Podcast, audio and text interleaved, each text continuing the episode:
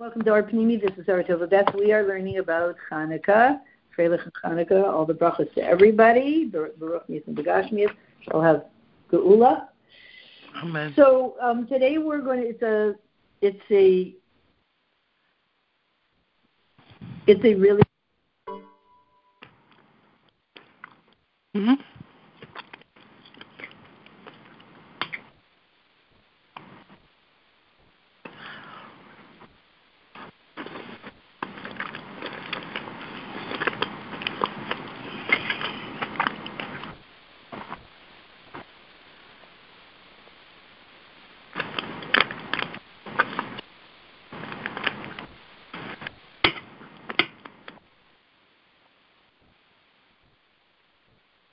Hello?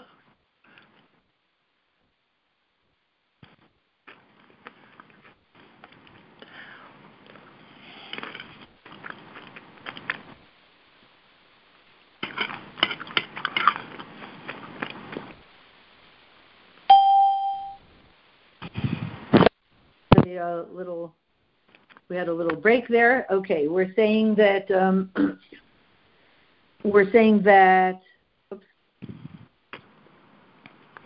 we're saying that um, there seems to be a very strong connection between Hanukkah and Yud Kislev, and the, really the question we want to ask ourselves is, what is Hanukkah? Really, that's my question.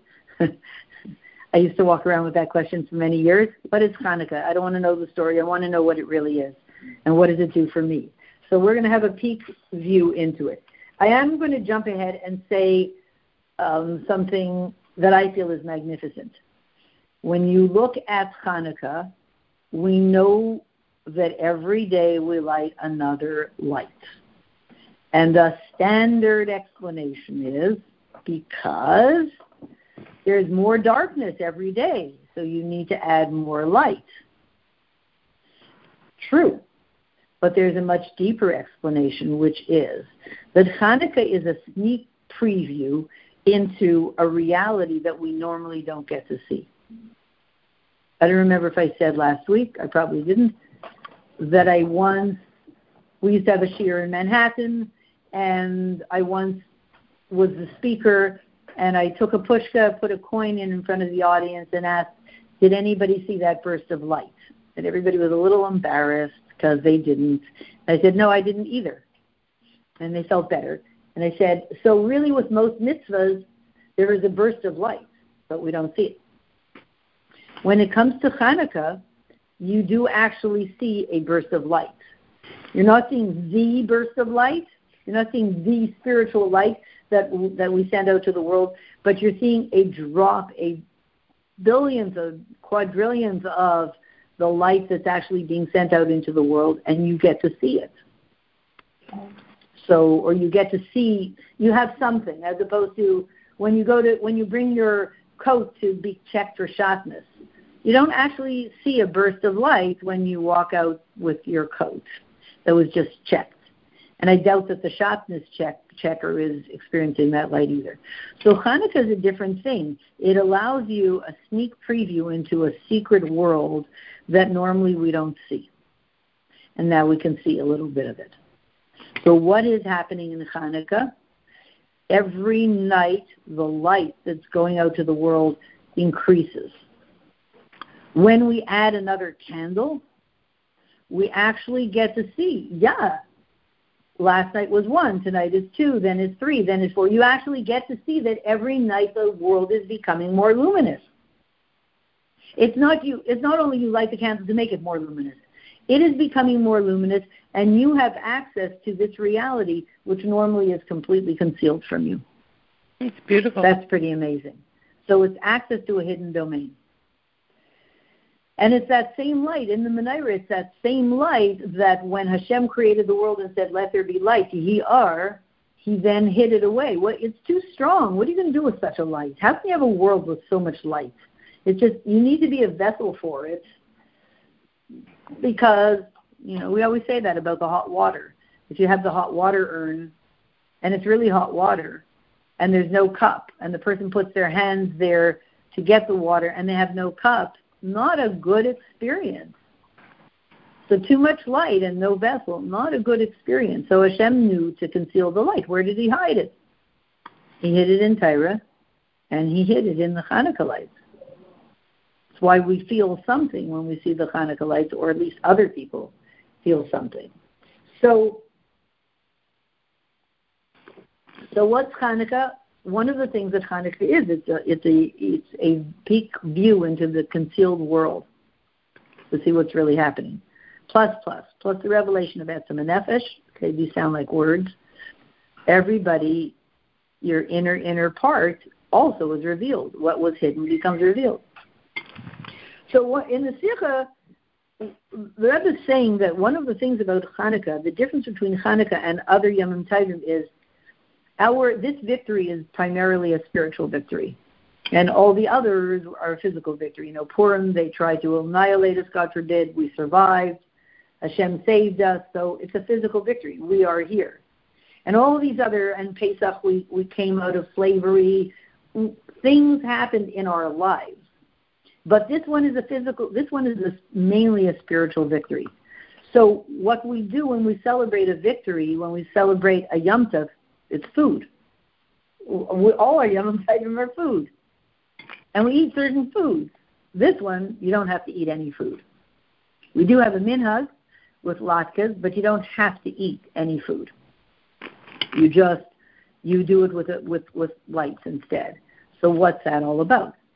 Why, are you doing it? Oh, because the spiritual victory. Okay, this is words. It doesn't it doesn't grab anybody. You know, you can say it over, you can repeat it to somebody else, but it's not like what does that mean? You do that. So what is what is it all about? So um, let's just look at the foods that we eat the two kinds of foods that we eat at a Yantif meal are what makes a Suda on Yantif, what must you eat, even though people don't like it, what must you eat at a Yantif Suda? Meat.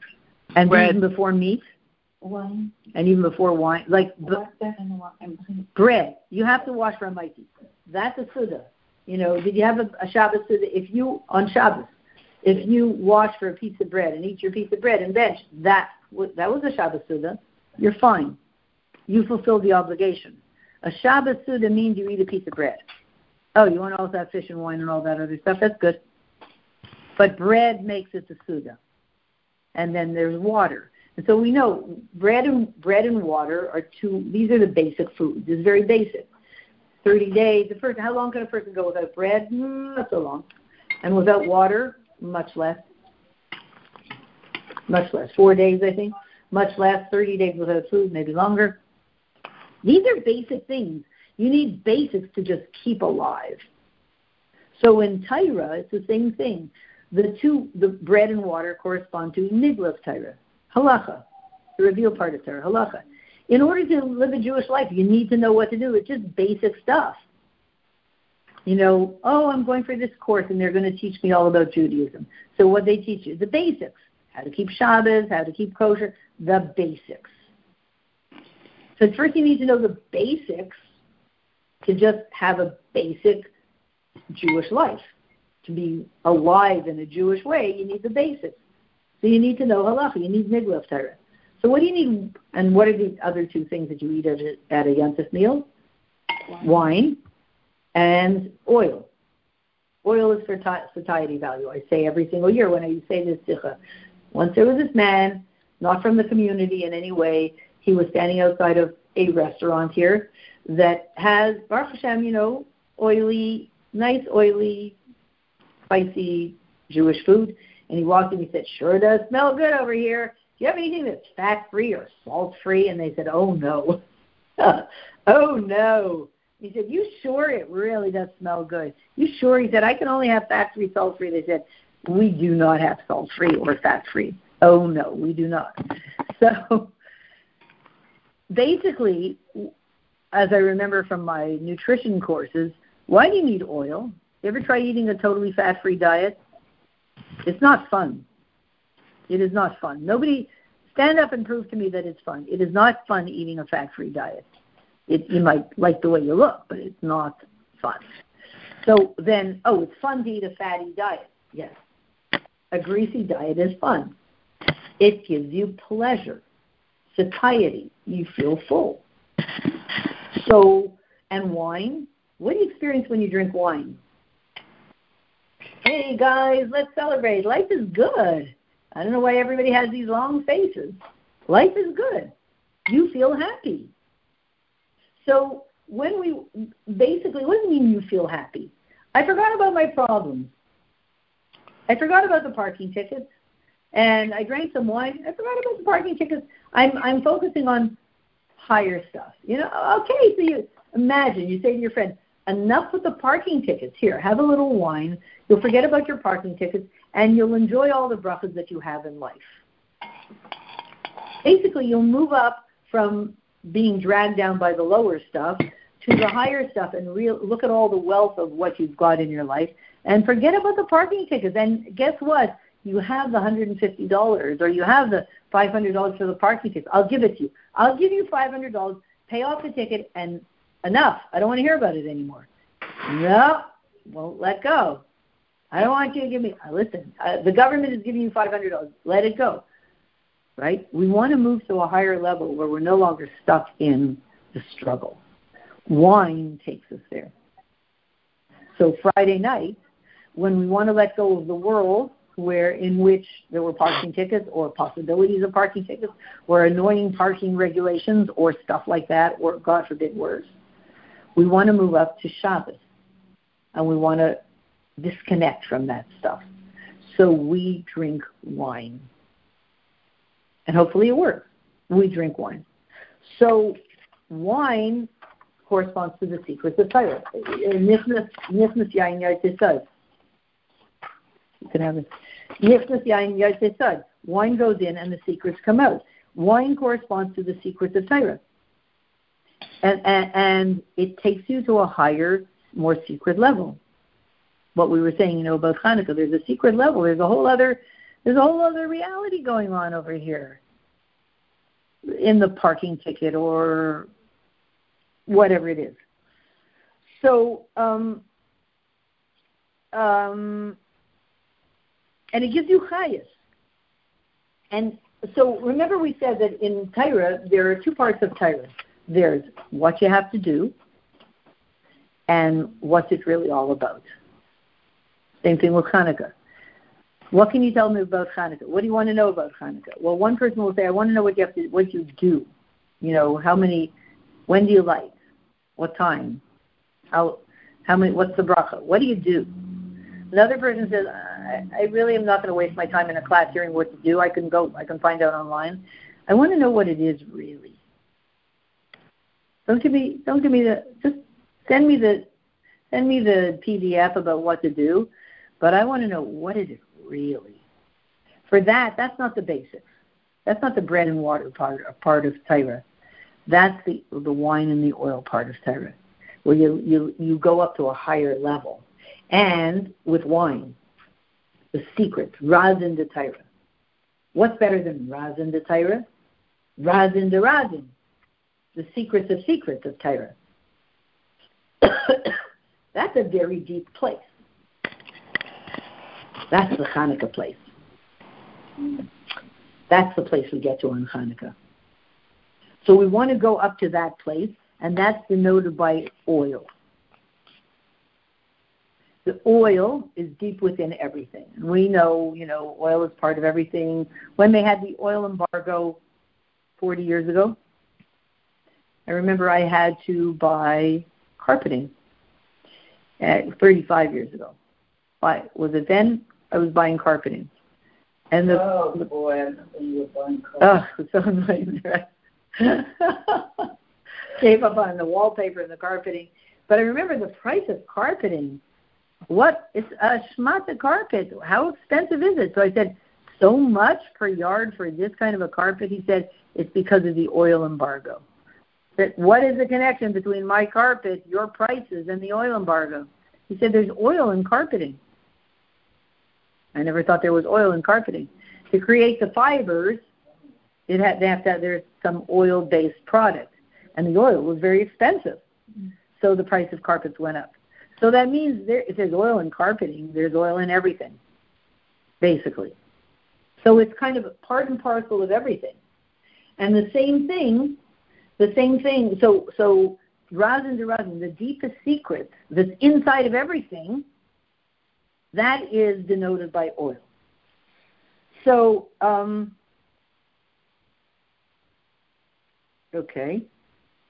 And not only that, the thing about bread and water, you eat it all the time because it's basic. So you just you eat a lot because you need the basics, and you can't do, survive without it. The thing about wine is it's not, you don't just jug wine or juggle or jug juggle, however you don't just you know slurp, slurp down a bunch of wine, but you have it. It's a the food. You don't have to have it, and therefore you don't drink it as a basic thing but you have it on certain at certain times, Shabbos and Yontif, etc., special times, and in itself by itself. you don't wash down your sandwich with wine, except if maybe you live in France. And it has its own bracha, whereas oil is a totally different thing. When you want to rise above all of your struggles and forget about the parking tickets, you may drink wine, but you are, you know, listen, I, I'm I'm so I menched today about all those parking tickets. I, I, I couldn't. Give me give me a glass of oil. Uh, I just I just need to get away from it all. You ever hear anybody say that? You know, you walk in here, you say, I can't believe it. Oh my goodness! I moved my car one second later, and they were already there with their with their with their parking tickets. I I, I can't take it. Do you have any olive oil? Pour me a glass. I never heard anybody say that but it would make sense because if wine takes you out of the world, it's a secret that takes you to the, the hidden domain, then oil should take you to the hidden hidden domain. Give me a glass of oil. Whew. Oh, oh, I feel so much better. Wow. Imagine drinking a, you know, give me some more. How much is in the bottle? I'll get you another bottle. Just give me two glasses. I just need it. I just need it. Never heard that. Isn't that strange? So, but oil takes you to an even deeper place. It's the secrets of the secrets. So why not drink it? Why not drink it? So what do you say? You can comment.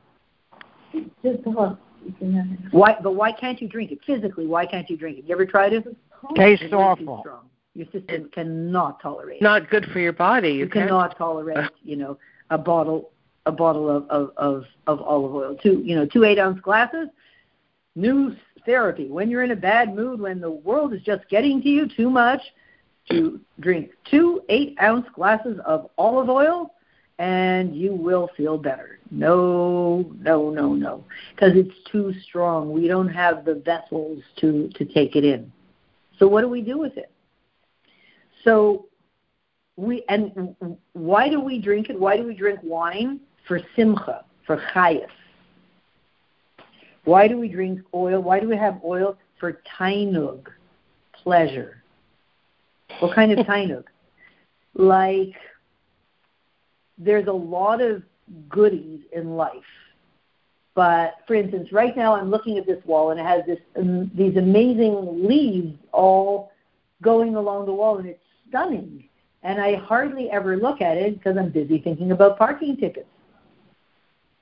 So I could be noticing this. There's a lot of pleasure in these. If I really put myself into looking at these, this growth on the wall of these beautiful leaves, I could have pleasure enough for the whole day. Why am I wasting my time on those?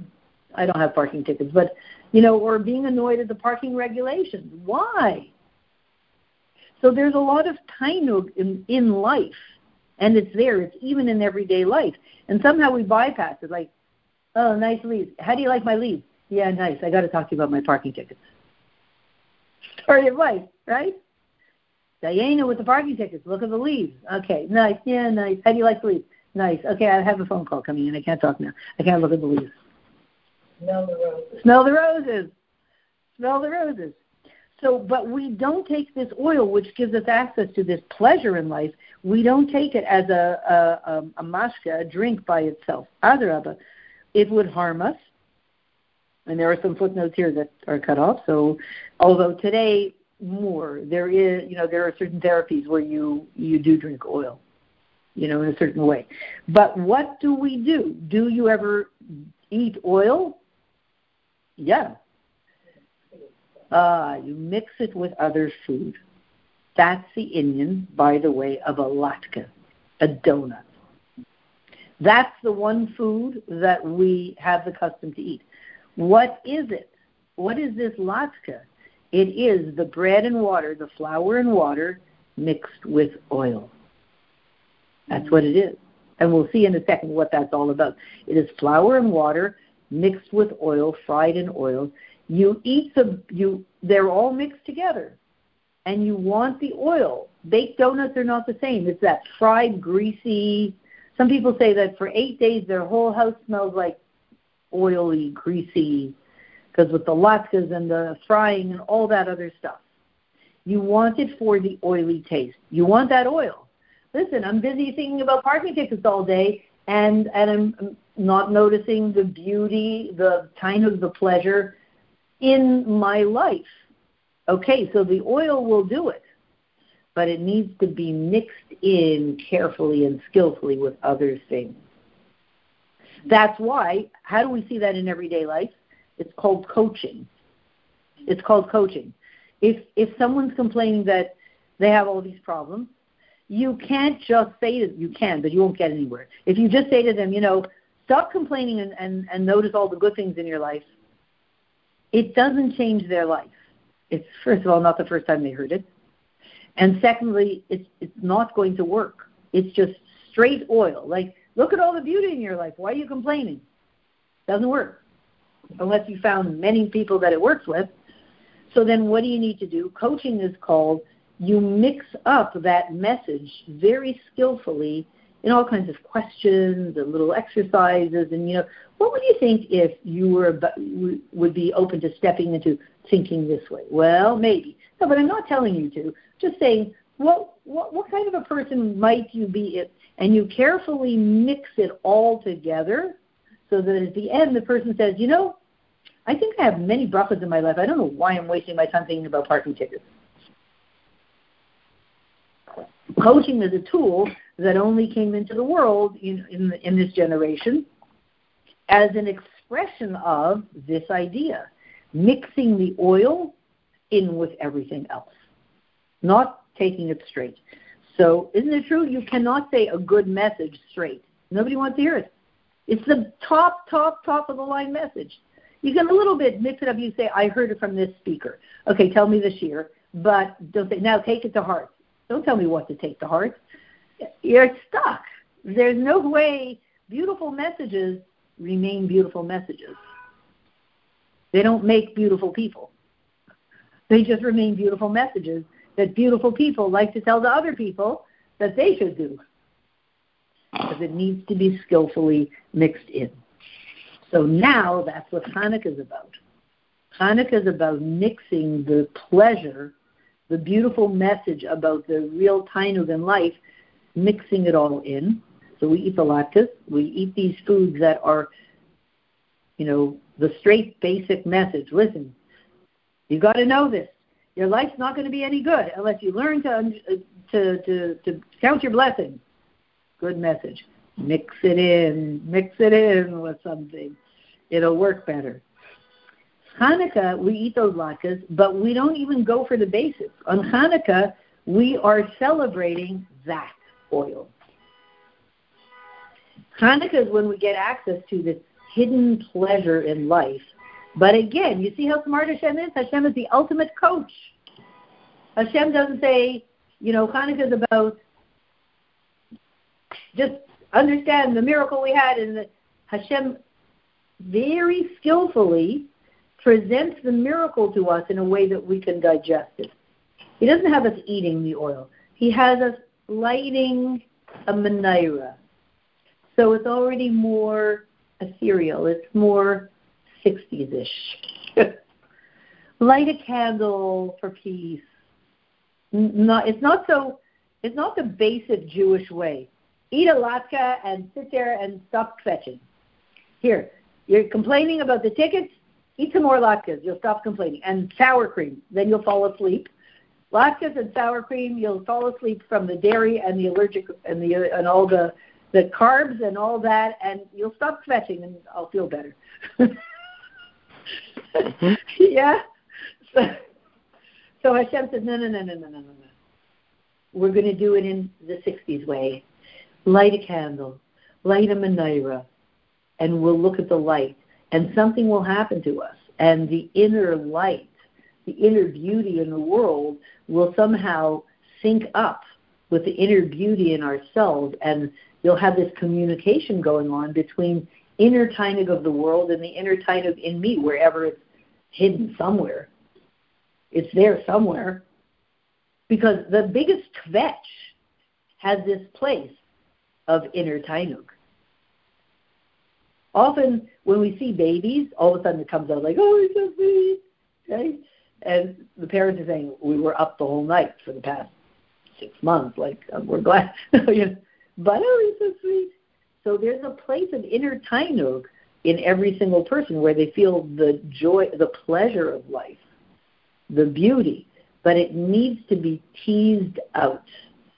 And it seems like the Hanukkah menorah teases it out. The light, which is not quite physical. You know, light is not physical, it's not Gashmi, it's not Ruchni, it's on the border. This light teases out this inner light in us. So, um, I want to ask if anybody has questions, but I'm afraid because how much I messed up the recording last week. So I'm afraid, please write down your thoughts and we'll do it soon. So, um, so that means that the Chiddush and the Mila of Hanukkah over every other Yontif is that we don't have a meal, we light candles because Hanukkah is connected with oil, as we said, the secrets of the secrets, which is higher than secrets, and so and how much more so, it's higher than the basics, it's higher than bread and water, and because of the great mila of this, we do not eat. We're not, we can't eat it yet. You cannot eat Hanukkah. The light of Hanukkah is so high, we are probably not ready to digest it. It just we don't have the we don't have the enzymes to digest the light of Hanukkah. All we can do is look at it and do it with our eyes. Now the interesting thing is, what is the one pa'ula that the Rebbe has given us to do the pa'ula besides you know tell the world about geula and tell them that he you know he gives zman geulaschem.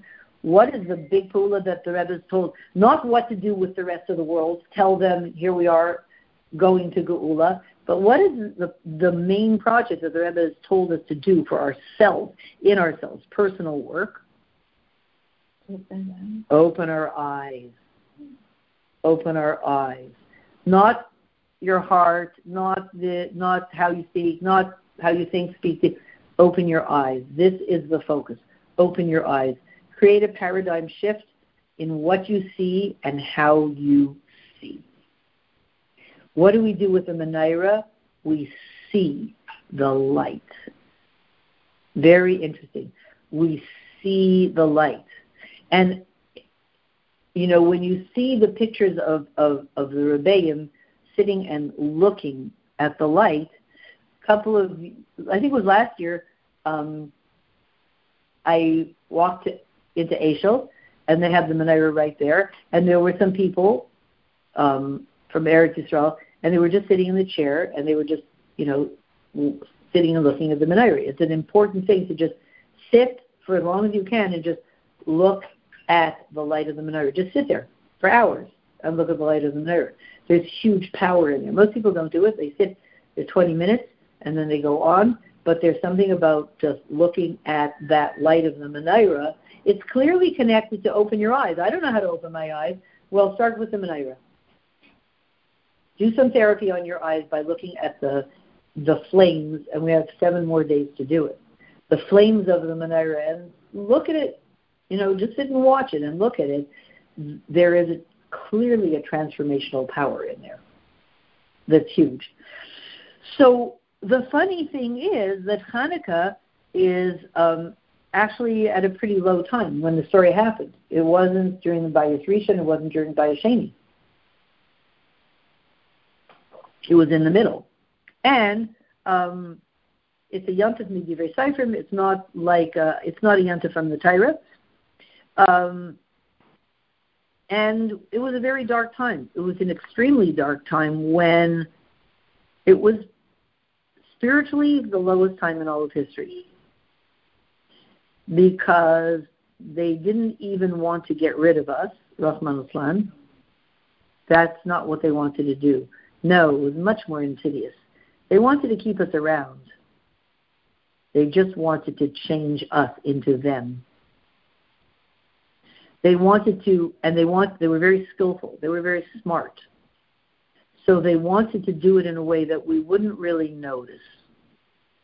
But we would kind of wake up one day realizing we weren't the same anymore. We were we had kind of sold out, and never really were able to target the day that it happened. You know, in Meir Abehsera's book, um, Possible Man, he says something like, "You you." I guess the idea you're learning and learning, becoming very wise, but you don't realize it. And one day, this person is called on. Somebody needs to crack a code on something, and nobody can do it. And they come to you, and you do it. And you realize you've become very, very, uh, whatever the word is, wise, deep, smart. You're the only person who can crack the code. When did that happen? You have no idea. You have no idea when you when you became able capable of cracking this code. It was a, it was a subtle process. Hanukkah begins this whole possibility of cracking the code. Cracking the code, there's a secret there. The world looks dark. They're out to get us. They're, does that sound familiar? Who you mean the parking the parking police? No, the Greeks. Oh, right, right, right. Same thing. They're out to get us. I, they, I said, officer, you don't understand. I was teaching Torah Chasidis, Torah Chadasha, Miti Teitze, to a group of Nashim Tzidkanias. And they're like, ma'am, tell it to the judge. They don't care, right? I don't blame them. They have to do their job. So it's they're out to get us, that feeling of they're out to get us. In that dark space, in that dark kind of a situation, that's where we retrain our eyes. We look at the menorah and we start to retrain our eyes and we start to become very wise and very deep. And our eyes are able to see deeper and deeper and deeper into reality. And then, mm, yeah. and then you and as as you're going along, you become very wise, and you don't know when it happened. And that begins with Hanukkah. And it happens dafka, the revelation of these secrets of secrets happens dafka in the darkest time. And the answer is, how is it possible? Such a luminous, the most luminous Yom in the darkest time. And the answer is because the Seder of the revelation of Torah is, and Torah is here to bring peace to the world, the, the closer you, you go, the, the stronger the darkness, more Hashem pulls out the light of Torah Torah Or to light up the world. So when it was the lowest, Malchus Yavan, this Greek empire that wanted to get rid of us insidiously by just making us effortlessly melt into melt into nothingness and not even realize that we're letting go until there's nothing left of our core and we didn't even notice that it was happening, that's about the lowest. That's about the lowest. Um, that is the moment when that was happening. That is the moment when the highest revelation came along. Now, if we, I don't know that we want to talk about it on a personal level because everybody will get upset, but just to say for a second, it's really true. If we feel like in situations where um, we were subtly tricked into, you know, uh, what the word brainwashed, and and we thought that somebody was on our side, and it turned out that they had a darker kavana. God forbid. When that happens to people, they they really have some emotional wounds that can be fixed easily, but need to be fixed, right? Because if somebody comes in and says, I am the Russia, and I'm going to, you know, take out the sword, God forbid. So you know what you're dealing with. But if somebody comes in and says, I'm going to teach you all the beautiful things in the world, how to do sports and how to do gymnastics, looks good. What's wrong with that? And they look like the good guys. And they're really the bad guys underneath it all, and they're, they're posing as the good guys. That one's really tough. That's what they did. They started off as the good guys. They didn't start off with their tough tactics of, of slaughtering people, God forbid. They didn't start off with the enemy, with the armies. They started off with the subtle stuff, just, you know, teaching us a more advanced way to think. And it was really hard to figure out the distinction. Which, by the way, I guess really what we're finding out from Chassidus is that wasn't only then, that's now. It gets really tricky now. Because as we go to Geula and we are being pushed by the Rebbe to integrate into the world, we're not allowed to run away from the world. Mm-hmm. That means we're going to bump up against lots of stuff that looks good, and it's very difficult to distinguish between what's good for you and what's not good for you. It's very insidious. It's not a simple thing. And clearly we are being infused with superhuman kaichas to somehow get through it and unscathed, get through it unscathed. Because, you know, if we say, could, could we just stay out of the world, it's, it's too tricky. Nope. So could I have some protective gear? Yes. How do I? Where do I find it? It's called Limud Chassidus. Learning Torah Chadasha. So here's the question: How did these Greek guys, the Greek Empire, how did they manage to be so smart and do what they were going to do? And this is really amazing piece. We know the Greek Empire was Chachma de Klipa.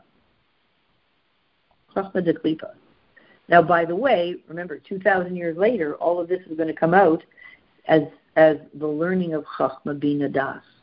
It's a two-part system. Whatever started on Hanukkah, then 2,000 years later, with Yud Tes Kislev, morphed into Yud Tes Kislev. So whatever was going to eventually become Chachma Bina Das started off with a certain level of Chachma, a little dot. They came along, the Greek Empire, Empire came along with Chachma de Klipa. And they were fighting the Chachma of Kedusha.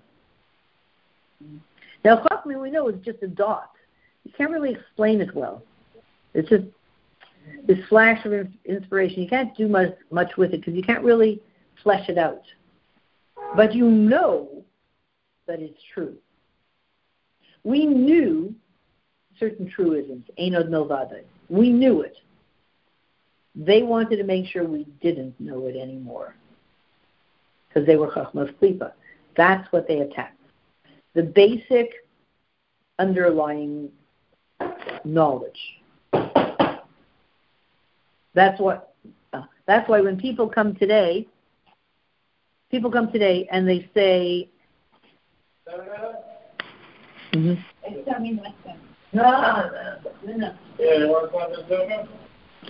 That's why when people come today,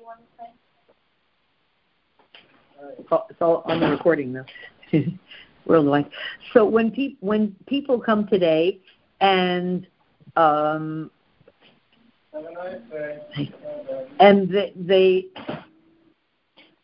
they're, they're, we can survive knowing this basic truth because we went through it already Hanukkah time.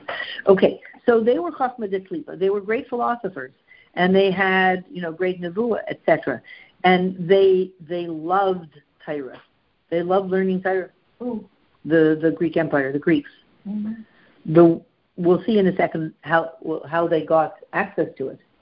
Remember when Ptolemy Melech, the King Ptolemy, he put all those scholars into a room and said translate the Torah. Mm-hmm. So he was able to get his Yanika, his spiritual hands on onto the deepest parts of Torah. He, he was able to get his hands on it. So he was able to have a spiritual um, hold on Torah. Mm-hmm. And that's why they had so much power. Mm-hmm. And they felt that they need to defile the truth of Torah. That's why they said, um, your Torah is amazing. They loved it. But this part about Lahamin B'Hashem mitzvahs, of this Amuna part, and believing in Hashem and His mitzvahs, that one you got to throw out. It's just a little thing. It's everything. And they were really good at getting people to, to throw it out. Um, it's that emuna in Hashem is higher than the chachma. Higher than what you know is how you know it. How do you know this is true? If somebody comes up to you now and says, "Oh, 40 years you're about tshuva," how do you know all this stuff is true? How do you know there's a God? You're not going to start, okay, you know, send me this, you know, you're going to, you might not know how to explain it yourself. But and there's something, by the way, I often do this experiment. If you look at the Hebrew letters, you feel something that when you look at reg English letters, you do not feel. It's not about information. It's a different thing. If I do the experiment, I say, do you believe that God creates the world at every single second? And let's say you look at the cup. You say, well, yeah, I mean, I do. And then, okay, do you believe that God creates the world at every single second? And you look at the Hebrew letters in Torah. There's a an, there's a, a surety that you have that's much stronger. How is that possible? It's much stronger because the light, the Or Haganuz the light is concealed in here. You feel that light. They could the Greeks couldn't stand that light because I mean for basic survival reasons their culture was based on it's either them or us. It's either Chachma de Kedusha or Lahazil Chachma de Klipa. They wanted to survive. They wanted to be eternal. They figured that the Greek Empire was going to be eternal. Is it? No. Right. It was supposed to be. They were planning to conquer the entire world. so what do they have to do for them to be able to undo our whole basic thing, and for them to take all the power. They defiled all the all the oil. Physically, they defiled all the oil. All they had to do was touch it. They didn't open on those flasks of oil. They didn't rip off the covers and spill it out. It wasn't spilled out oil. All the oil was jars of oil. They just defiled it. They just touched it. They added their little touch. Their little touch is all this good info minus Hashem. That's the difference. All this good info minus Hashem. That's all they wanted. Seems like a small thing, but it's everything. And so they they defiled all the oil of the level of Chachma de Kedusha, not only physical oil. They defiled the the tainug the tainug of Chachma de Kedusha and the essence of Chachma de Kedusha. They wanted us to forget that it's your Torah. So, that it's your Torah. So, um, and how were they able to do it?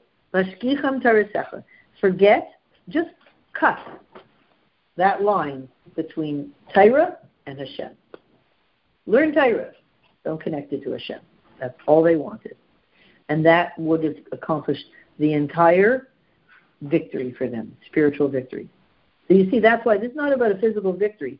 This is about, it's the only time in history with a massive spiritual victory.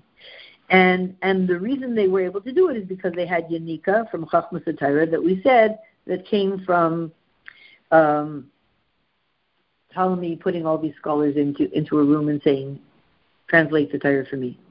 It was a very negative day, although now we translate the Torah, but we translate the Torah because the Moshe Rabbeinu of our generation tells us to do it. Who's telling you to do it? Kedusha is telling you to do it, not the opposite of Kedusha is telling you to do it. That's that's also the difference. So, um,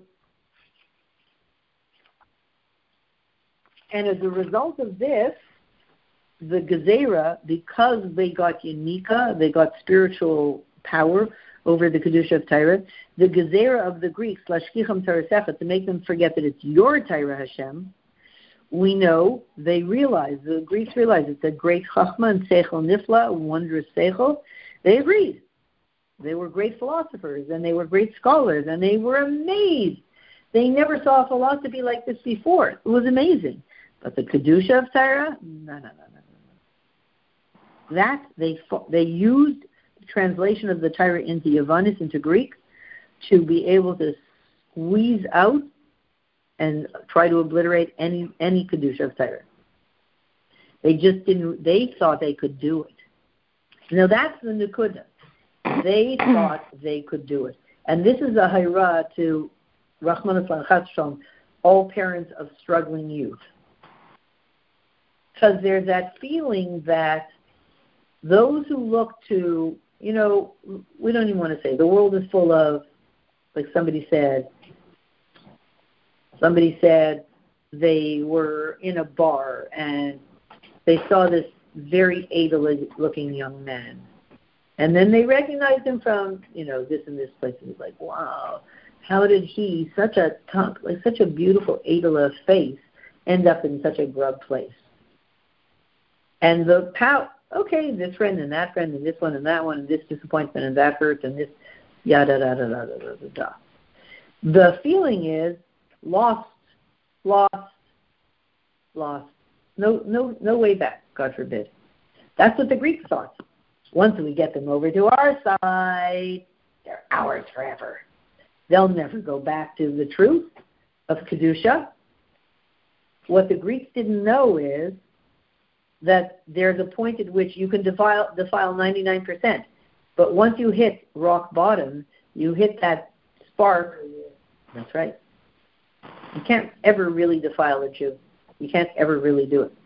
You could, God forbid, defile 99% of him, but there's a point at which once that's touched, the whole person pops back into Kedusha. It's just like, boom! And everything starts falling, falling into place, either slowly or often very quickly. And it exists in every single Jew. That means the Greeks thought they could take their project to the end. You can't take such a project to the end. They thought they could defile all the oil spiritually and all the oil physically. They didn't realize that there's always going to be a flask of pure oil that is impossible to defile. And through that, the whole rebirth of everything happens. And God forbid, God forbid, God forbid, sometimes the darkness that has to happen to get to that is too much to watch, but it's a guarantee what was discovered and proved in the world by the Greeks without them wanting to prove that, it's a guarantee. You can't ever defile a person down to rock bottom, ever. Certainly not in this generation. In other generations, we could lose a person, God forbid, for a whole generation. Three generations later, they pop back. You know, that's all of us. Even if our parents and our grandparents, you know, whatever, kind of gave up what they grew up with, like it just popped right back. Like a jump jack in the box, just popped right back. So um, they use they they opposed the kedusha of, of Tyrus, um, and they used what they had from the translation of the Torah into Greek to be matami, to defile chas on the kedusha in Torah, that it shouldn't be noticeable. The Greeks wanted it shouldn't be noticeable that it's the the chachma of Hashem. They wanted it to be known as chachma of the world, and not as chachma of Hashem. They were never going to succeed. If they knew that, they probably wouldn't have started. It wasn't worth their while. They didn't know that. Now we know that. I wonder if anybody knew that other than big tzaddikim. That's really the question. That's my question. This fact that once you that that there's that dot in all of Yiddishkeit in every Jew that cannot be defiled. Did anybody know? Did regular people know that until the story of Hanukkah? Probably not. Probably not. Until that moment in the story of Hanukkah, maybe only tzaddikim knew it, and then it become became palpable, visible to the entire world forever. That's what? Became visible to the entire world forever. You cannot defile Yiddishkeit down to the core. Once you hit the core, it, it pops back up in full blossom. It in full bloom. Hanukkah is the revelation of that. So what is Hanukkah? The revelation of the truth that there is no such thing as the ability to defile Yiddishkeit, God forbid. The best that one could do, God forbid, is temporary job and not to the end. That's what Hanukkah is. So, where then do we see the miracle? The miracle is, ah, yes, good. The miracle is that we see um, where's the miracle going to be visible? So we understand where the defiling went happened. Then where did the miracle happen? Same place. What do you mean? Where they wherever they attacked, that's where the miracle should be. That's fair, no? What did they attack the most? The oil. They attacked the oil. Physically, they attacked the oil. That was their biggest accomplishment. By touching it. Yes, by touching it, they defiled it. They clearly knew something. I mean, did they? Because they knew from they learned Torah. Probably because they knew from. I mean, I guess the question is, did they just, you know, they were defiling everything? So is it that they said, ah, we're going to defile? Maybe they didn't know consciously. Maybe they were just messing everything up, so everything was got in their hands. So did they know? Did they? Did you know? Did somebody send down orders from from uh, from the top ranks saying, make sure you touch every bottle of oil? Maybe not. So maybe they didn't know it consciously, because then they probably would have said, make sure you spill out all the oil. And I don't think they did spill out all, all the oil. So they may not have known it consciously, but on some spiritual level, they knew that's what they need to do, to defile all the oil. Because otherwise, if they don't, somebody's going to get back to the menorah, somebody's going to light it, and that menorah is going to shine the light of truth to the entire world. And then the Greeks will fade into oblivion, and they did. You know, it's a nice country, but it's not an empire. It just didn't succeed with their thing, to with their philosophy. So the miracle had to be the the defiling was with the oil. So the miracle had to be with oil. And we know they found one cruse of oil and was the only pure one. And how do you know it was pure? Because it still had the untouched seal of the Kohen Gadol. And of course, we know it was only enough for one day. And and we know, and there and it went for eight days. We know that. Because now, why did the miracle have to happen with this cruse of oil? Why? Because the gezerah was lashkicham Torasecha to disconnect Tyra from Hashem to make them forget that it's your Torah. They wanted to defile Chas v'shalom the kedusha in Chachmas Torah. So the miracle had to be in the kedusha of Chachmas Torah. Wherever they attacked, that's where we had to attack. That's where the miracle had to be.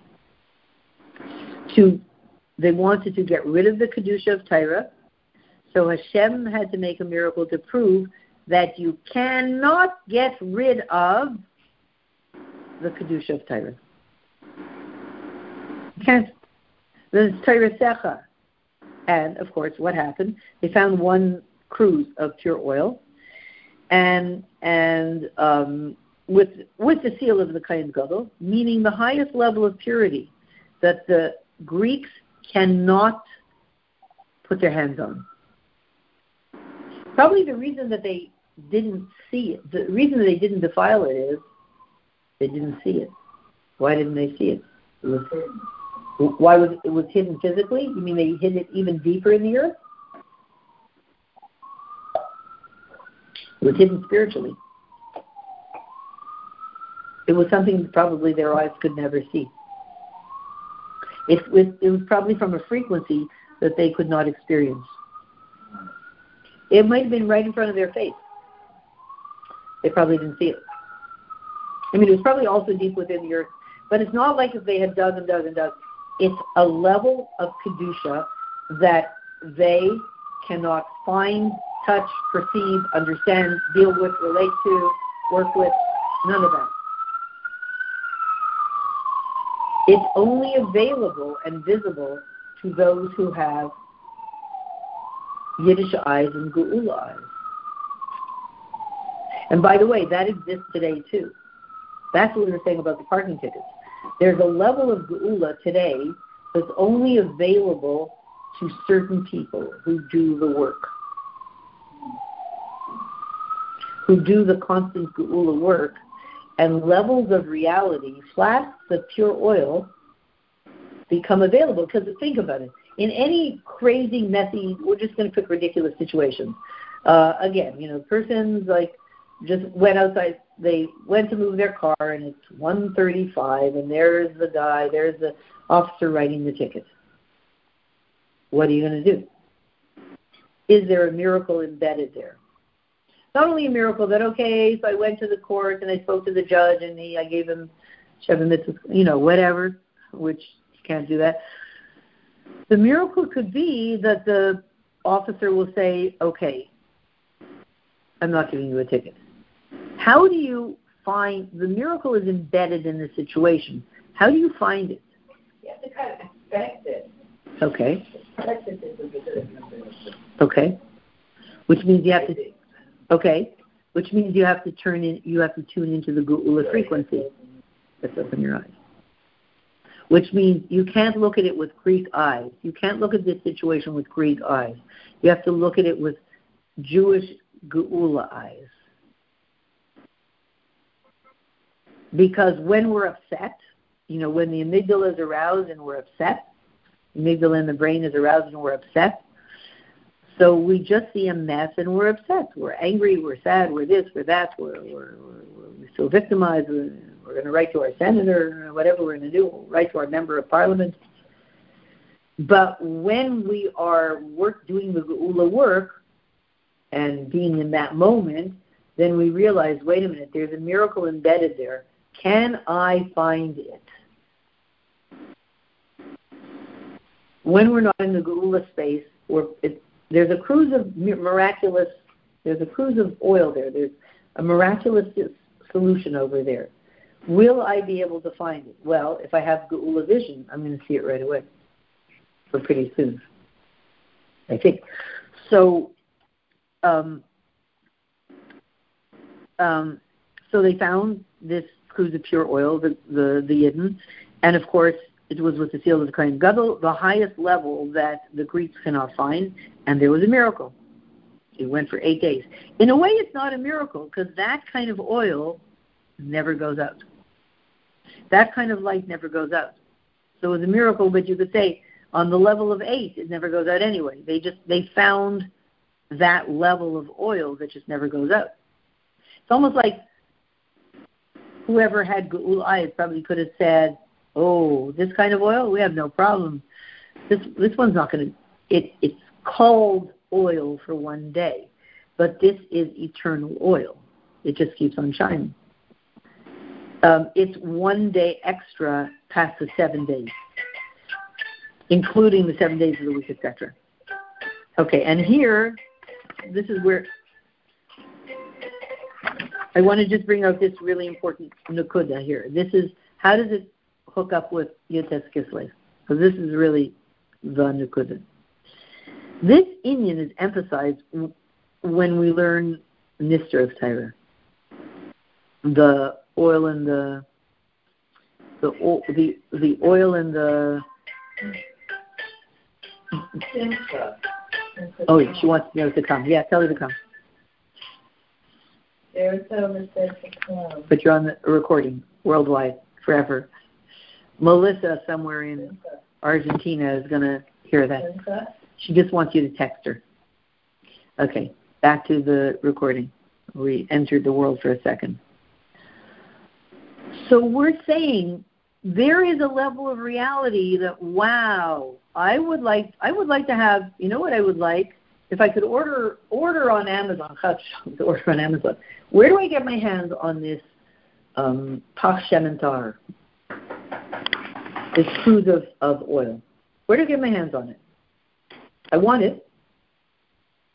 It's in. How do I find it? Can you buy it? Can you order it? Can you? It's inside. And how do I access it? So how we access it is through learning of the deeper parts of Torah. Because when we learn Nigla of Torah, it's involved. Nigla of Torah is involved with stuff of the world. You know how much, how what do I what kind of a bracha do I make on this? Do I make a bracha right in the first bracha, a last bracha? How fast do I have to drink it? How much matzah do you have to eat in the first? How many minutes do you have to eat your first kazayas of matzah? All of that. What do I do with it? That's nigla of Torah. Which means nigla of Torah is dealing with stuff of the world. A piece of matzah, uh, a glass of water, a um, a phone, a telephone. If your phone is sitting, if you know there are whole shilas. If you're if you have your something, can you use your phone as a uh, something wake up call on Shabbos if the phone part is turned off? There are all these shilas. What do you do with stuff of the world? If you've got mud on the bottom of your shoes on Shabbos, can you wipe your feet off? Things like that. Once you're involved with these kinds of things, you're basically your your head is in mud, boots, shoes, telephones, and you're you're falling from that menorah, luminous kind of spiritual world down into shoes, boots, you know, telephones, things of the world. And when you do, you can start to fall into a more of a dark place. Then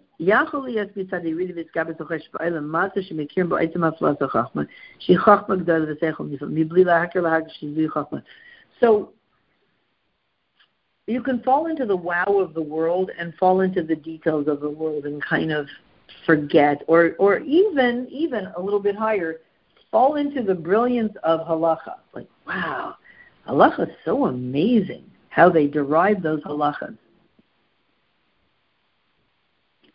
So the lower level is all I think about all day is shoes and boots and telephones because that's what I'm busy learning halachas about.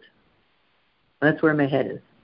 A higher thing is I'm not busy, and you see very often. Let's say we'll go to a shiur, and somebody will speak like this. Within a minute, everybody starts talking about which foods they ordered, and then there goes the shiur. I see it all the time. You ever notice that?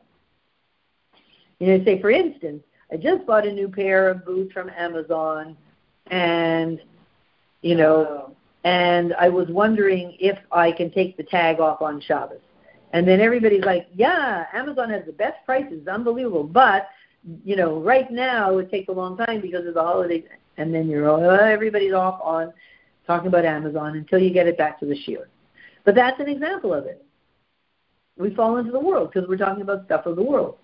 A higher level is you fall into the wow of how amazing halacha is. It's so interesting how it's derived. That's the wow of Nigla of Torah. That's not that's not as low as the wow of the world. That's where the Greeks wanted us to stay. Fall into the wow of halacha It's so interesting how they derive these different halachas. That's that's what was wowing the Greeks. So, but Geula is not about the wow of what you do, but the wow of what it's all about, really. Who's inside this wow? Hashem. Oh, right, right, right. I forgot about that. Because it's easy to get so excited about the wow of how you derive halacha that you forget who the halacha comes from. That's right, and that's that's the challenge in places where people only learn Gemara. It's a, it's a very big challenge to not fall into getting stuck there and just being impressed with who derived the halacha and how they derived it and and like and my my chiddush and your chiddush and all that, it gets a little tricky. It's it's a, it's a bit of a challenge. Aren't we smart? Aren't we smart? And and anybody would feel that way because that's where the wow is. And well, who's the, who's the halacha from? Well, yeah, of course from Hashem, but it's, that's not the wow part. The wow part is, you know, wow, you're amazing. You thought of that halacha. So I like always say when people when you you say a dvar term, people say, "Wow, you're amazing." It's only slightly better than being told you're you're a nothing. Being a something and a nothing, it's only a little bit better. It's like it's that's not no no no no no. You know, any comments? Yeah, you're amazing. No no no no no. That one's not going to do me any good at all. Let's not go there. That, that right? The Nakud is amazing. Good. All right. And even not the one who makes the Nakud, he's amazing. That's Hashem. Oh, now now we're on healthy healthy ground. So um, so what is the difference between the bread and water of, of Torah, which is, you know, what do you do with all this stuff? How do you derive the halacha? Versus the oil of Torah. What is the oil of Torah all about? Um, it's knowing Hashem. The oil of Torah gets you to know Hashem. Das Avicha. And through this, we have the limit of Nigla of Torah, um, that the, the, the ultimate, um, sorry, the ultimate goal is you keep learning about halacha, about what to do, but it's permeated with why are we doing this? Hashem. And in a deeper, deeper way. People used to be satisfied, and they were supposed to be satisfied with the fault. Our job was, throughout all the generations after the story of Hanukkah, just learn halacha. Learn once Gemara came into the world. Just work on figuring out what you need to do and do it. Why we do it, it's not your business. It's not your business. It was a shock when the Arizal came along and said, now we need to find out who's behind this and deeper and deeper and deeper details of who this Melech Malchim Lachem Hashem is that's behind this and what he feels and what he thinks. That was never a focus. It was never a focus. It was one and only little dot Hanukkah. Wow, Hashem is behind this. That's it. And then it went underground. 2,000 years later, uh, uh, what was the Nakuda that we learned then in a way of a drop? Eno Bavada. There's nothing but Hashem. He's the one who makes the miracles. He's the one who does everything. When would it be that we could find, well, how does that work exactly? that Hashem is behind everything. It took 2,000 years. We weren't allowed to know it for 2,000 years. We weren't ready to know it for 2,000 years. You just do what you have to do. Don't ask questions. 2,000 years later, now, now ask your questions. You see the difference. My father Shalom, always used to say, why is a crooked letter? Why was he saying why is a crooked letter? Where do you get such a thing? Imagine saying to somebody now, you have a child or a student or something, and you say, do this, and they say, why? And you say, why is a crooked letter? How fast would you lose your job in school if you said that? That afternoon? You can't say, why is a crooked letter in this generation? So that's what the way it was then. And so, going to bring this all to a summation.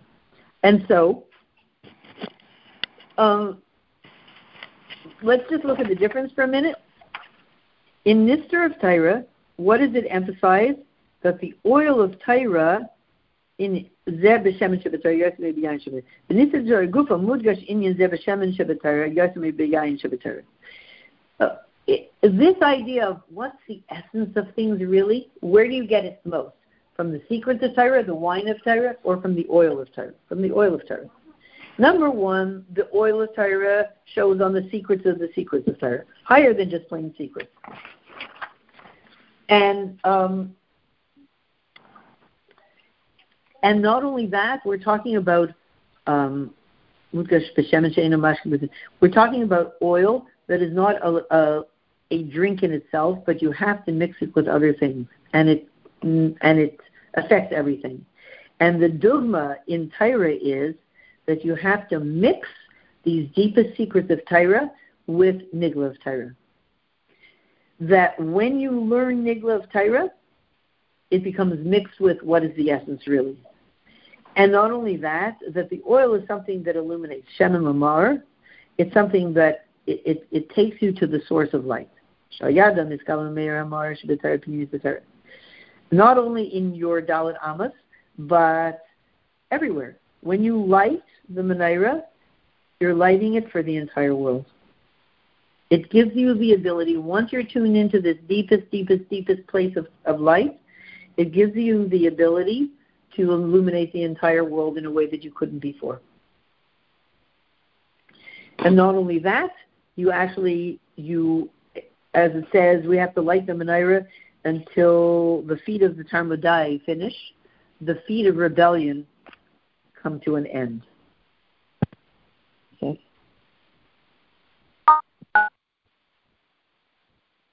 When does that happen?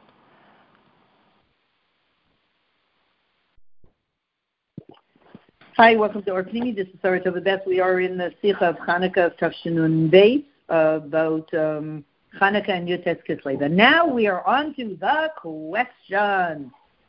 We're talking about the cruse of oil.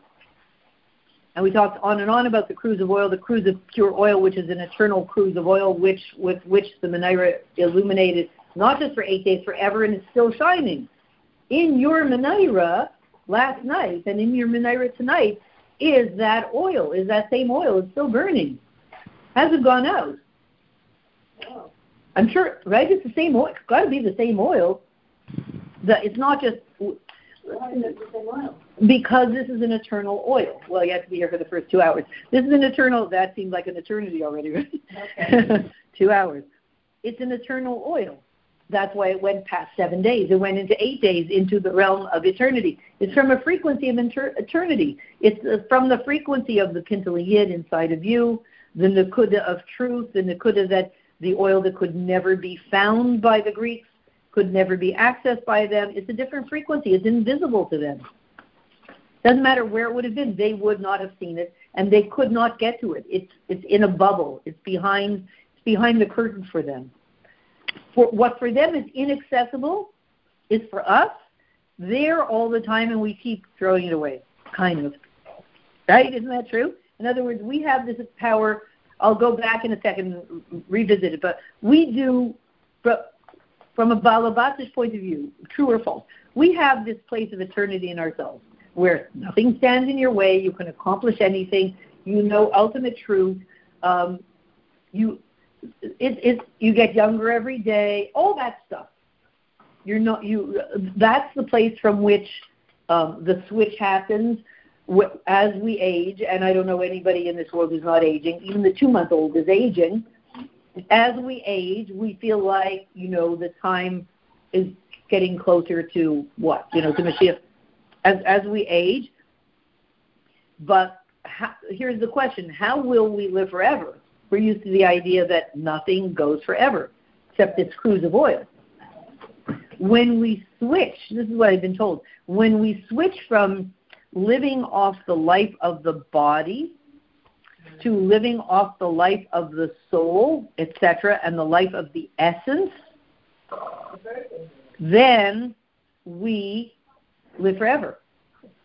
Because if you live if you live in that place of the cruse of oil, if you live in the place of the oil that was defiled, that's oil that can be defiled. It only has a certain shelf value, a shelf life, and then it's done, it's gone. But if you live in the place of the cruse of oil that the Greeks could not find, did not find, could not defile, did not defile, never could get to, because it's of a different frequency, it's of a, of a frequency of, of, of eight, not six, not even seven of eternity. Mm-hmm. If we live inside that cruse of oil, then you don't get older, you get younger. Because it's an eternal place. Over there, you live forever. In that cruse of oil, there's all that stuff. You know, the law of attraction, all that stuff. It's all inside that cruse of oil. In that cruse of oil, the frequency of that cruse of oil is a place where it lasts forever. It not only lasts forever, it illuminates the entire world and the darkness. That place in that that cruse of oil lit up the darkness for beyond time, be, beyond the beyond everything, beyond nature, and it. I believe, and I, I could Google it. It's still shining.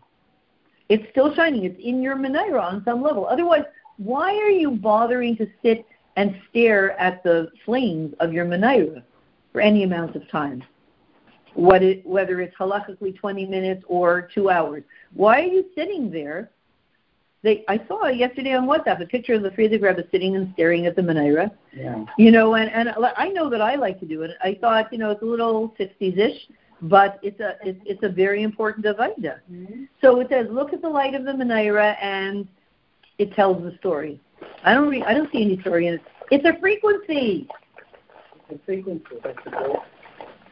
It's a frequency that, that of, of eternity. Eternity not only meaning living forever, but no blocks, no limitations, no aging, no deterioration, no getting creaky and cranky and crusty and crabby and none. It's a place of life. It's a place of life. Anytime you're in the middle of painting a painting, writing a song, in a shiur, whatever you're doing, and you're you're you're you feel like you're in the zone for that. You know, looking at the ocean, you know, walking on the sand, and you feel for that second you're in the zone. You've probably tuned into that frequency a little bit. You've jumped into the cruse of oil. So that's that's the energy of the cruse of oil. That that's the go. No, sorry. Where does the the cruse of oil come from? Not from everyday life. It's from Geula. It's from Yemaisa Mashiach. It was a jar of oil that comes out of Yemaisa Mashiach, and it's somehow, you know, downloaded through all the centuries down into, down into everyday life. That's the cruse of oil. So we want to jump into it. So the question is, how do you jump into it? Because at that time, all you could do. What happened after Hanukkah? Once this this this this this frequency was developed, was was revealed, people said, "Oh, this is what I heard in Maimonides. OMB." The speaker, she was so good. I forget her name from Flatbush, no, from Borough Park. She was so cute. She was so good, Mrs. Shuli Kleinman. She was so cute. She said, OMB. She said, you know how in the world they say OMG? She said, it's not our spouse. She said, I say OMB. What's OMB? Oy mein bescheffer. oh, is that beautiful? Wow. She said, OMB. This is amazing. right? This is amazing. So we want to jump into that cruse of oil because that's where it's at. That's the zone. That's where it's all happening. And we want to be in it. So at that moment when it happened on Hanukkah, it was just a, an overwhelming revelation. People felt, wow. You say hello. Thank Hashem for the miracle. Just OMB, oh mein Beschefer, oh mein Beschefer. This is, wow, far out groovy, mama, right? Wow, this is heavy duty, man. like the person I met at the diaspora yeshiva. That was the most ridiculous experience I ever had in my life. I thought I'm going to go to the diaspora yeshiva. I sit down, meet some individual, and say, "You're from this yeshiva?" Yeah. What's it like here? He said, "Oh man, it's so heavy. Hashem is so heavy, man. Hashem's really heavy." Like, "Okay, all right. Hashem's heavy. Got it." I said, "Ah, oh, I got to get myself down to Dahab. Got to get down my, myself down to Dahab. Dahab is the beach somewhere in Sinai. And I'm thinking, wait a minute. If Hashem is so heavy and he's heavy over here, why do you want to leave? Why do you want to? I guess Hashem was too heavy for him. too heavy. Wow, man, Hashem is so heavy. He's really heavy. So, OMB. That experience of Hanukkah is OMB. Hashem is really heavy. This is really unbelievable. I mean, all of a sudden you realize wherever they were holding, what was that, the year, oof, I forget, somewhere in my mem, not 3130, not 3180, that was the destruction of the base Maybe I forget, 3620 or something, or 3260, something like that, in between Bayis Rishon and Bayis Sheni, 3260 or something. I, I forget, I have it written, just Google it, the story of Hanukkah. So we're talking about 3,000 years into, into history from the beginning of time. What everybody knew until then, I don't know. Because people were on a much more elevated level. What they knew, but at this moment everybody realized, OMB, Ein Od Milvado. There's nothing but Hashem. What do we do? There's nothing but Hashem. So if that's the case, um, I'm losing my, my if that's the case, then um, what do you do with that? You have this makif, overwhelming experience, what do you do with it? How do you live that way? So how did they live that way? They started to develop it into a system of learning, right? For 495, for 997, you can take my six-week course, How to Internalize Ein Od Milvado, that we just found out through the miracle of the Menorah. No, there were no 997 courses. There were no six-week courses. There were no courses to internalize how all of this this miracle. The only thing that happened was that afterwards, when we were learning Torah, it was totally different. We realized this Torah that we were Meiser Nefesh from for, that the Greeks wanted to get rid of the, the truth of it, this very Torah, what?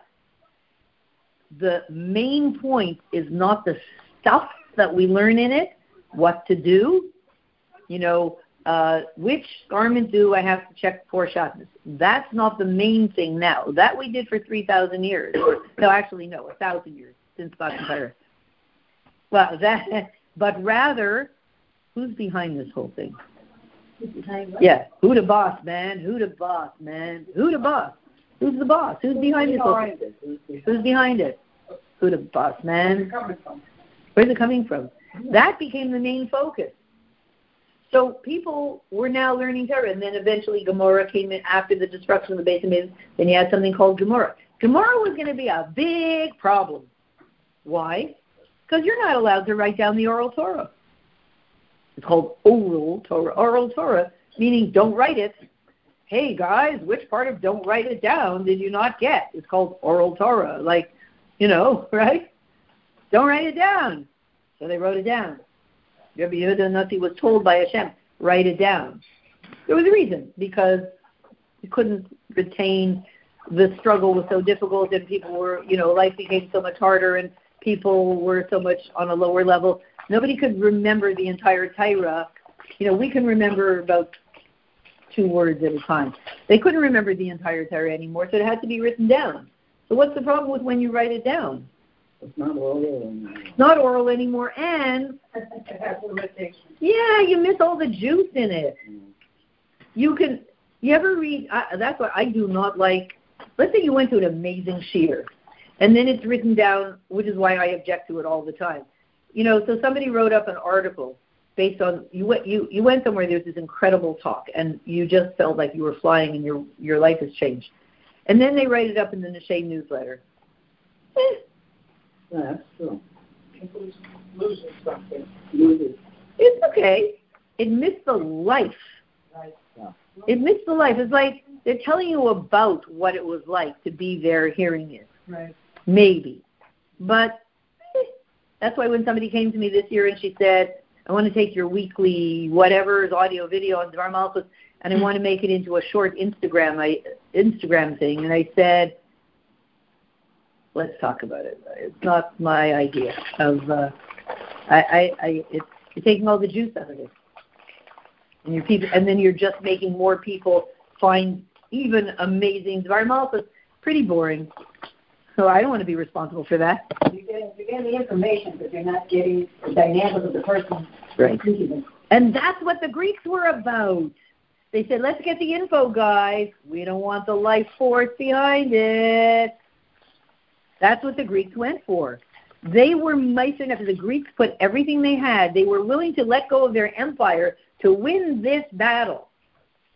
To win this battle, that we can separate the info of Torah from the life force of Torah. And uh, I, I wonder if, if, if they knew that if they push too hard, you're going to start pushing the Yidden. You push too hard, you may lose your empire, and they did. And they were so determined to do it that they they they they pushed. They lost their empire over this battle. Right, but that means it's an important battle. So it's the same thing when we take, in my opinion, when we take the life force out of this amazing video or amazing audio, or amazing shiur that was you felt like you were on fire, and we put it into a quick Instagram, you know, ten liner. You're doing the same thing, in my opinion, that the Greeks did. It's just like basic. They said, just give us the basic info about this connection to God piece. Scrap it. That's what they said. So it becomes very easy when you throw it into an Instagram little post. Mm-hmm. That's my thought. I agree with you 100%. Everyone You know, has their own And, and the proof is, how many people have you met on the street that said, "Oh, I read this incredible Instagram post about the parsha of the week. My whole life has changed." Nobody. They just have more info to make them feel like, yeah, I, I know the parsha. Oh, you can tell me the parsha. I already, I read the parsha already. Yeah. Right? They're falling asleep. They can barely finish the sentence. They're falling asleep. That was what the Greeks wanted. Hey guys, fall asleep over your over Torah. Just go for the info. So, therefore, now, and the life force comes back from Torah on Hanukkah. So, how are you going to get this life force coming out through the Torah, especially now that we're going to have the Gemara and the Mishnah over the next thousand years? And now you're really going to have a Nisayan because if it's written down, you can read it. Did you read the Gemara? Yeah. Was it amazing? Not particularly. No, but the way this one derives the halacha and that one derives the halacha, I know that's your thing, not mine. I mean, personally, would you go and sit through a Gemara shiur? No, no, no, no. It's very tedious. I don't know how they do it. Tried it. I tried it. Yeah. I, you know, and that's also the female mind. Like, who cares? Just tell me what to do. You know, just or like, what's the essence of it all? Mm-hmm. You know, so, you know, so Rabbi Yishmael was saying this. He said that if you take an ox and you hold the ox and facing the north, then the ox will like, whoa, north. What's the meaning of north really? north winds. Let's think about winds. And then and and Yishmael is Yishma, Kale, and wow, and they're like, oh boy, that's like the lady shul and the men's shul, right? right? The, the women are all, wow, Yishma, Kale, here. You know, I know when I hear songs, I feel an experience. Uh, that's what we're about. You know, tell me about the essence. They're like, ah, I don't know, just, you know, let's see. What did Rabbi Yishmael say? Very different approach. It's it's a feminine approach. I want to know the essence, Chassidus is, is is is very feminine. So this kind of like feminine. Wow, this is a busy, this is a happening place. So the fem, the feminine energy came out on Hanukkah. Like, hey man, this is it. Hashem is Hashem is really heavy, man. This this is this is it. Okay. Take care. So Grand Central, welcome to Grand Central. So what happened to Torah over those next thousand years after the story of Hanukkah? Did we did it totally change Torah? No, not really. As it says that after the Gezerah came off and we had the miracle of Hanukkah, how did we have it? By emphasizing the luminary in Torah with the miracle of the oil.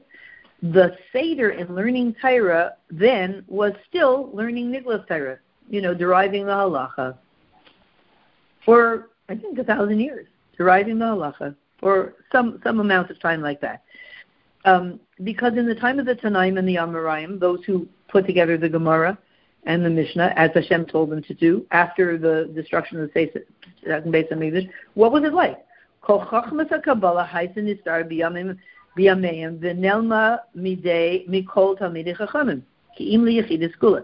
All of this Kabbalah stuff was concealed. Talmidei chachamim could not get it. A regular student was not getting the Kabbalah stuff, the juicy stuff, the Chabad.org stuff. They were not getting that. Only special tzaddikim.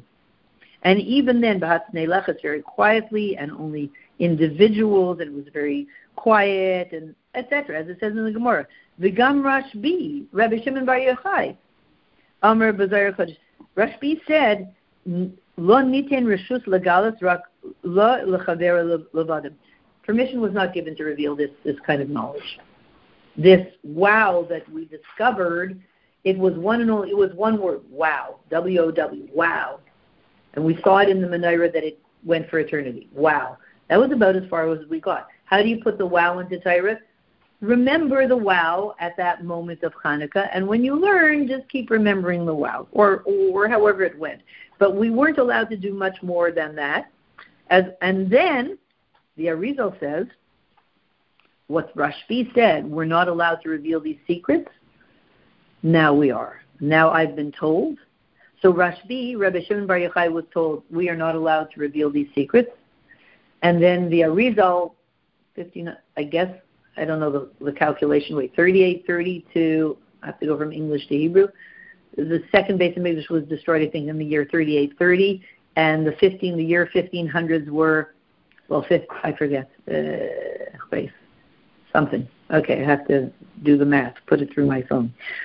So the Arizal said some thousand years later, 2,000 years later, I think, yeah, 2,000 years later, the Arizal said now it's a mitzvah. The very thing that the Arizal said we're not allowed to know, now we have to know.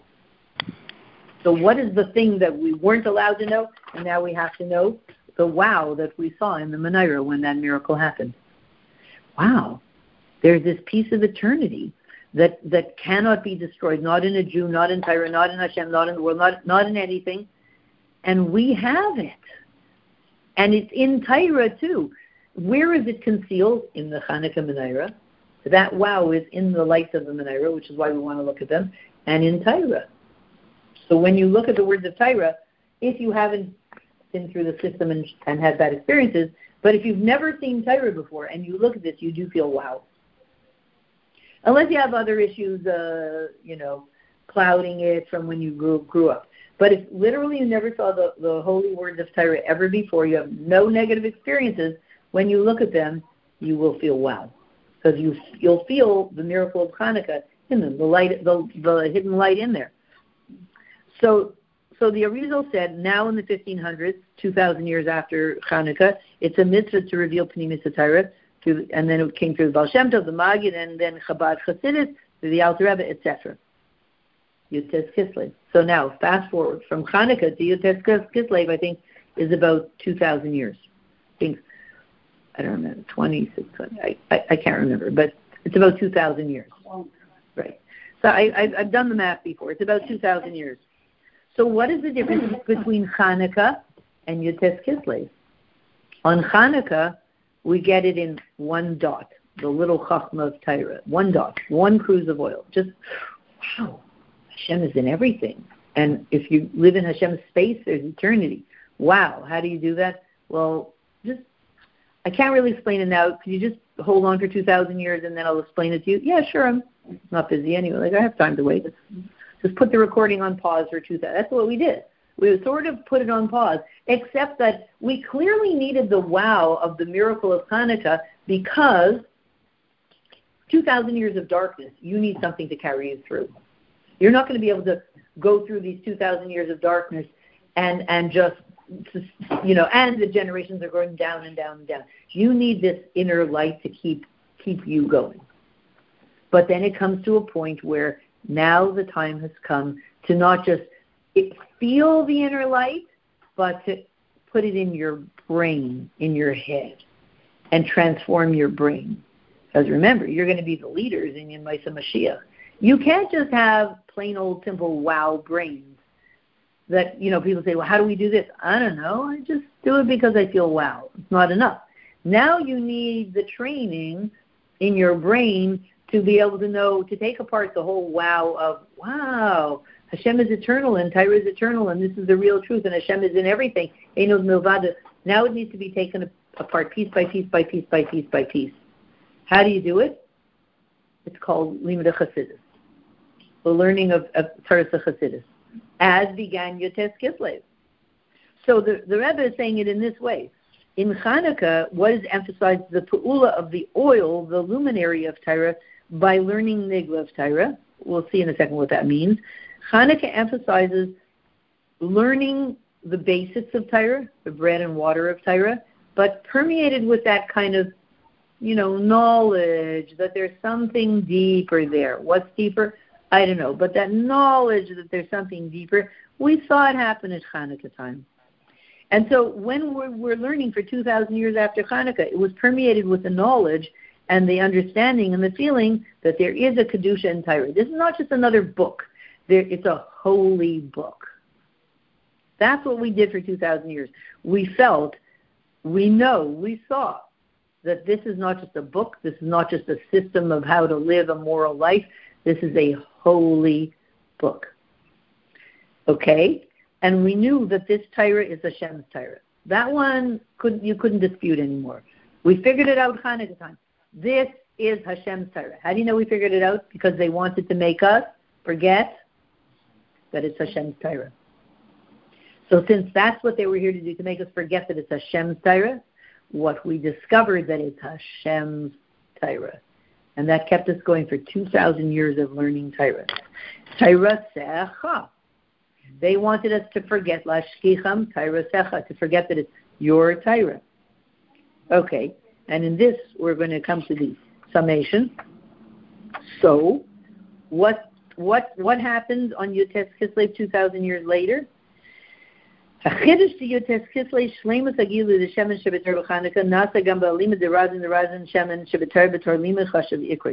We started to take this this feeling of it's Hashem's Torah out of its packaging and open it up and start to learn every piece of it piece by piece by piece. Now we didn't just feel that it's Hashem's Torah and we're busy learning the info of Torah. We started to actually learn how it is Hashem's Torah. How, do, how does he do it? How does he put his kedusha into the dirt? How does the whole thing work? That that imagine what we learned today. The biggest tzaddikim were not allowed to learn, you know, two and a half thousand, three thousand years ago. Wow. This basic stuff that we learn. And you learn. And we learn it, and that's the chiddush of Yud Tes Kislev. It's a complete revelation of the oil of Torah. So imagine this cruse of oil and you super you have a picture of the cruse of oil. This would be our next painting, right? The cruse of oil superimposed on a on a Torah scroll. Scroll. That's what it is, and it's basically the cruse of oil is. Oh, I want to do the painting. I just I'm not a painter, and the cruse of oil when you when you hold it in your hand, it's emanating a huge amounts of light, and it's just lighting up all the letters. You mean you know like everything turns sparkly. The letters are there, but this cruse of oil is just illuminating all of the letters of the Torah. That's what Yud Tes Kislev is. Mm-hmm. Right. It's it's it's the luminary that's just lighting up. Not like Torah needs us to light it up, but from our perspective, we would look at and like, yeah, nice. You know, what parsha is it? Parsha? I don't know. I think it's Miketz. Yeah, all right, Miketz. That means from our perspective, it sometimes could appear flat. You know, like, yeah, case. Uh, all right, case. So, but from the from the other side of Torah, it's just like, wow. But from our perspective, it's a little dull. So comes along the cruse of oil that we have one of them inside of us, and uh, we have one of them inside of us, and and it, we have one inside of us, and we can then illuminate the entire Torah with it, and the entire Torah becomes illuminated with that cruse of oil from Hanukkah. So it all kind of syncs up. So, um, and now we learn not in a way just that we mix oil. We said the way we can have oil now is we mix it with other foods. We make donuts. You take flour and water, and you mix it with oil, and that's called a donut. That's called a donut. That's the way we're able to internalize the oil now. The way we could internalize the oil, that miracle of uh, uh Hanukkah, all through the generations was mix it in with the Nigla of Torah. Now we came to a point where you can take it straighter. Take the oil of Torah as it is. But the, the oil itself, the secrets of the secrets of Torah, becomes a major food source, right? That in a way that it comes ba'avanava saga adam. We are now the things that we knew that tzaddikim know, we're able to know, and we're able to ask about it.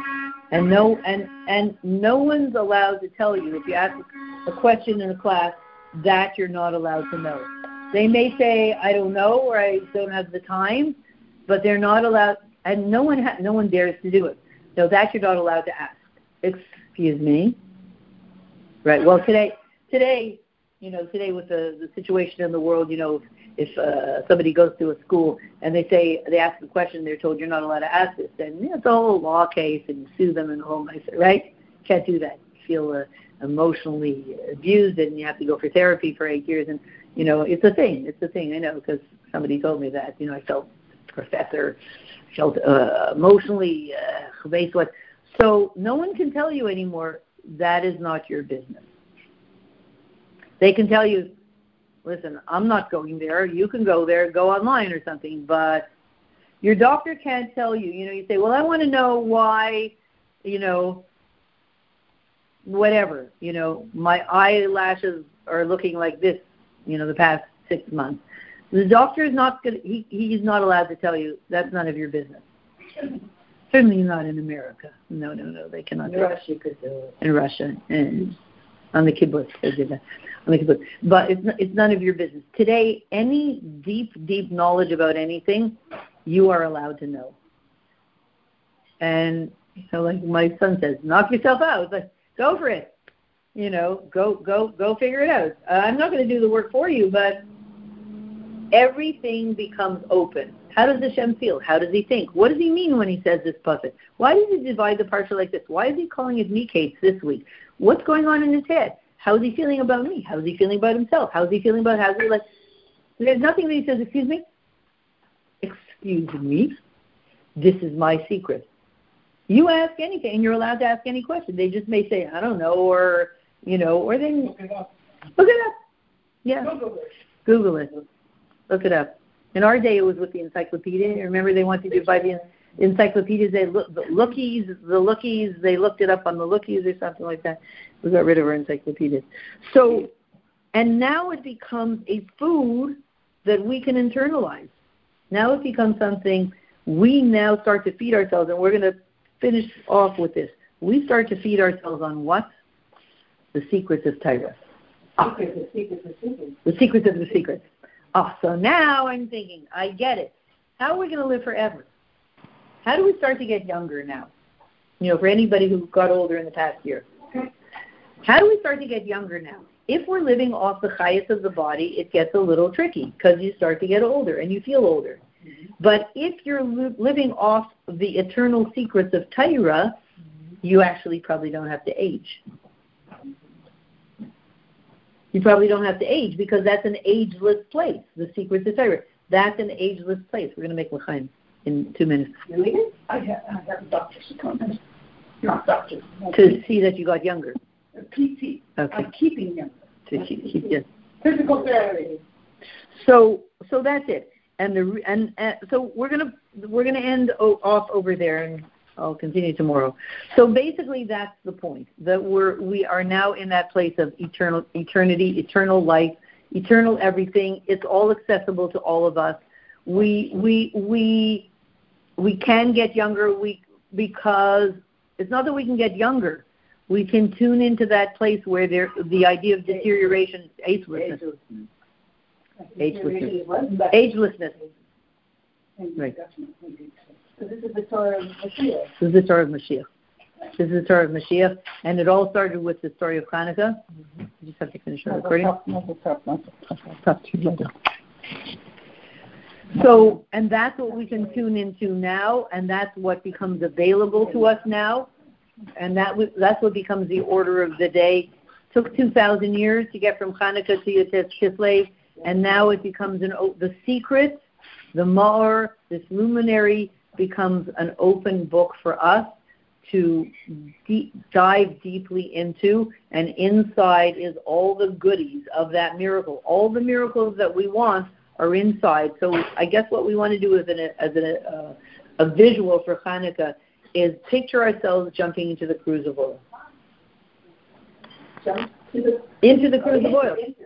Because in that cruse of oil is all the goodies we are, the geula, the the the moment to moment energy, the infinite possibilities, the youth, the fountain of youth, the fountain of of joy and inspiration and all of that good stuff. it's all in there. We're not looking so much at the flame, we're looking at the mar, right, the cruse of oil. The flame is the revelation of the cruse of oil. The flame shows you what the cruse of oil can do because it's light light and source of light you can't compare. The, right, so it's true. What's the what's the important thing about Hanukkah? the cruse of oil, not even, but the cruse of oil is probably is embedded clearly in the flames. Because it isn't, in other words, if you buy oil from the store, it's not like a whole day, you know, you light the menorah and you sit and you stare at the bottle of oil. You don't. Because it has to be the oil done with the bracha, the mitzvah. Once the mitzvah comes in contact with the oil and the wick, then that cruse of oil somehow is embedded in that flame. So you probably get both in the flame. You get to see the visual of what the cruse of oil did and does, and you also probably get to see the cruse of oil somewhere deeply inside of that. And, and, and to really end off, so what does that mean for us in everyday life? We see the Rebbe does not want us to just do. He wants us to tune in the es- into the essence of things when we're doing. And he doesn't want us to just tune into the essence and not do. He wants us to merge these two things, which until now were not mergeable. And he's giving all, us all the kaichas we need to be able to merge the two so that we experience the essence of that cruse of oil in every single thing that we eat, drink, sleep, do, etc. And surely that will take us from this moment that we're in to the eternal moment of the Geula Mitzvah Shlema, and it should be immediately now. And